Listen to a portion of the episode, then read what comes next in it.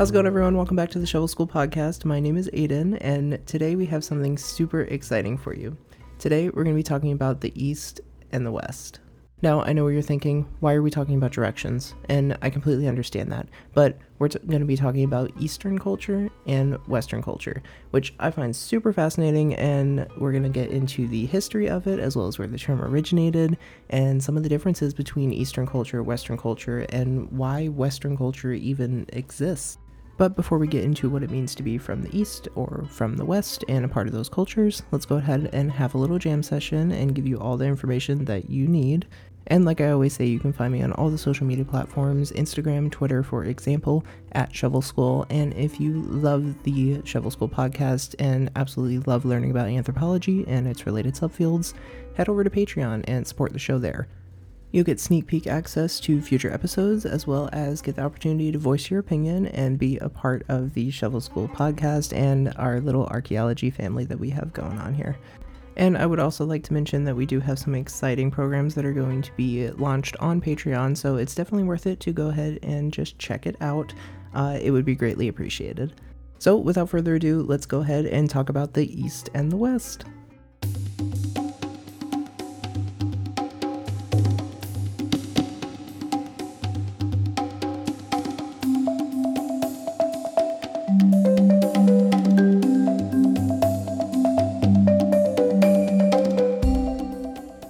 So this is a really exciting topic, and it really does lay down the foundation for anthropology and its related related studies, um, because you're going to be hearing the term East and West a lot, especially if you're in this field or want to learn about this field.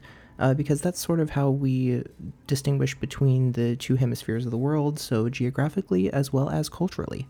Now let's go ahead and get started for where the term West came from. So the original term West came from Greece, and this is because Greece was the center point. So you can kind of think of it as east of the Balkan Peninsula was technically east, and west of the Balkan Peninsula was west. And just for reference, the sea that separated and united the Greeks and their neighbors is the Mediterranean Sea. And just a little side note Mediterranean directly translates to sea in the middle of the earth. Mediterranean. I don't know, I just think that's so cool. Now, this term does come later from the Romans, uh, and it actually comes from albate, which is Latin. Anyway, back to our little narrative. So, the ancient civilizations that clustered around the Mediterranean Sea treated it as the center of the world itself. And to the Greeks, there were two types of people there were the Greeks and the barbarians. And just another side note the word barbarians comes from the Greek word barbaros. And this is a really fun story for how this word came about. The word barbarian comes from Greeks mocking the sound of non Greek languages. So to the Greeks, other languages sounded sort of similar to bar, bar, bar, bar, bar, bar, and they were kind of mocking them, which then kind of morphed into the word barbarian. Isn't that a fascinating story? Other than the mocking of other languages and other cultures, the Greeks traded with their neighbors, and they knew perfectly well that they were not their inferiors when it came to art and political organization. And if they aren't Greek, what are they? And this is where we get the core theme of Western civilization. So, again, East is east of Greece, and West is west of Greece. So the world is divided into Greeks and barbarians. And if you think of the current world today, uh, geographically, with European influence being more towards the west and non European influence being more towards the east, you can kind of see where the term originated, with the inferiors being outside of Greece and the superiors being the Greeks themselves. So there was an idea of who is central and superior and who is on the edges and inferior, or not part of the best version of culture, according to the Greeks. And this is kind of where our foundation for the West comes from and its associated culture.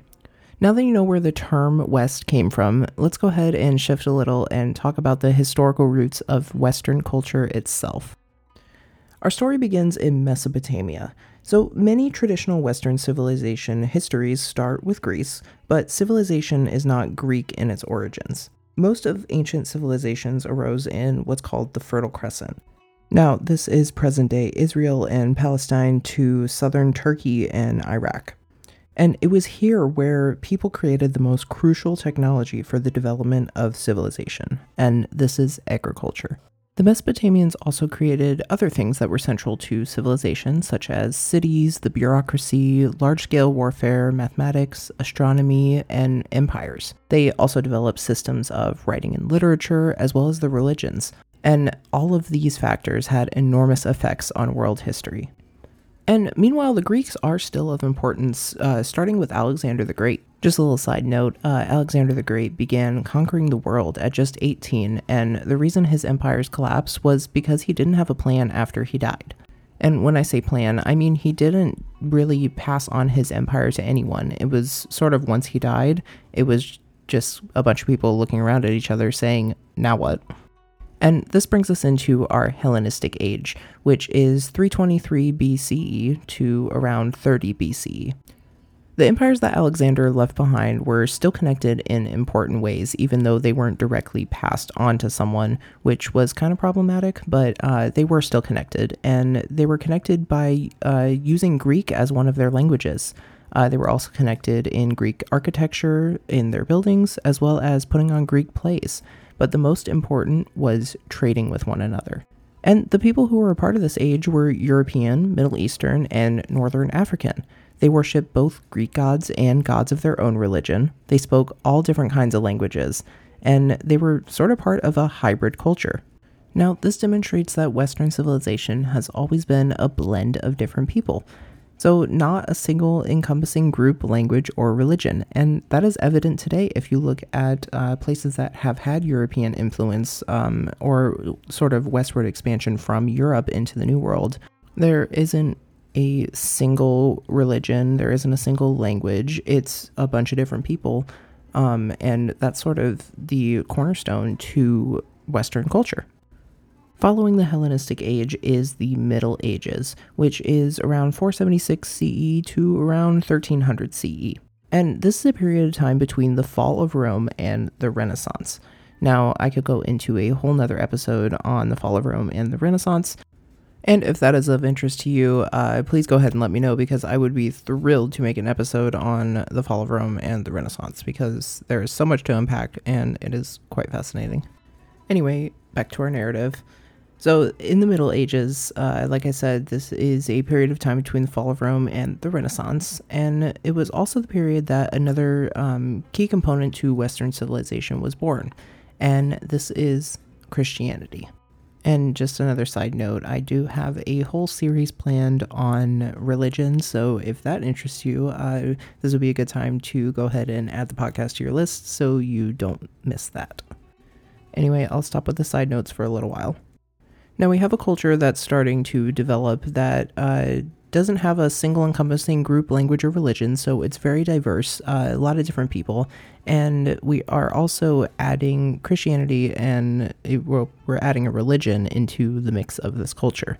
So, despite the fact that they all spoke different languages, uh, they consider themselves part of what's called a Christendom. So, this is Kingdom of Christ and Christians which I find major irony of the idea that Western civilization is somehow inherently Christian. And this is because Islam is just as Western as Christianity is, both geographically and in its writings. Geographically, meaning that its birth was in the Arab Peninsula, which is very close to the birth of Christianity, and in its writings, uh, a lot of is- Islamic writings are aligned with Jewish and Christian values and thoughts and you'll find that with a lot of the Abrahamic religions. Uh, but as far as uh, this Western civilization goes, um, after adding in Christianity and after adding in that religion, Western civilization is sort of born. So, against the backdrop of barbarism, uh, the idea of Western civilization took off.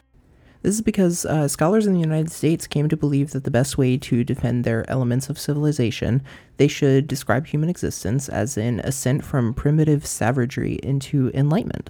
And this is essentially where Western civilization came from.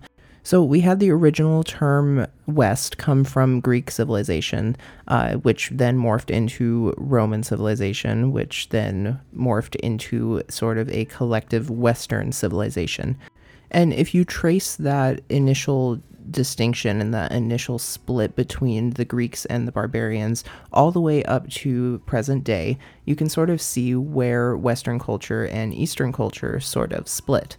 And you can kind of see that geographically in the Middle East. Everything west of the Middle East is sort of considered Western culture, and everything east of the Middle East is Eastern culture. Now, when we were talking about Christianity being added into the mix uh, and the irony that's associated with that, such as Islam and many of the other Abrahamic religions being related to Western uh, civilization and Western culture, it's kind of difficult to describe what Western culture is. And anthropologists, uh, historians, and anyone that's in the humanities and social sciences really haven't come up with a way to describe Western civilization and Western culture because there just really isn't a way to do it. Because Western culture has little, um, little speckles or sparkles of Eastern civilization and vice versa. Eastern civilization, of course, has been influenced by uh, by the West and by European powers and European culture. Um, so there really is no distinct way to describe Eastern and Western culture. You can do it geographically and you can also do it culturally, but there's not one way to say this is for sure Western and this is for sure Eastern. So I hope this clears up some of the confusion about Western civilization and Eastern civilization uh, by describing it both geographically and culturally um, and sort of gives you an idea of historically where we where our origins are and where our cultural origins are. Whether you're you're from an Eastern country, a Western country, whether you're from the Middle East, or no matter where you are from in the world, uh, Western culture has played a uh, a significant role in that, and Eastern culture also has played a significant role in the creation of Western culture. So, like I said, I hope you learned something new about the East and the West. And like I said, this episode is a really good one for laying the groundwork and the foundation for the rest of this podcast because the terms East and West are going to be used a lot uh, because that's the way anthropologists describe the world and describe the human experience. So, um, thank you so much uh, for listening along and sticking it through. Uh, if you would go ahead and leave a review, it would be greatly appreciated. Like I said in the last episode, I want to start reading reviews at the beginning of each episode uh, just to prove uh, that I read them, as well as um, to give you a chance to be featured on the podcast. And of course, the best way to be featured on the podcast and uh, get sneak peeks for the next uh, episodes, as well as upcoming episodes and future projects, uh, head over to Patreon um, that is linked in the show notes. So um, it would be greatly appreciated if you head over there and go ahead and support the show. Uh, other than that, I hope you learned something new, and we'll see you next time. Bye.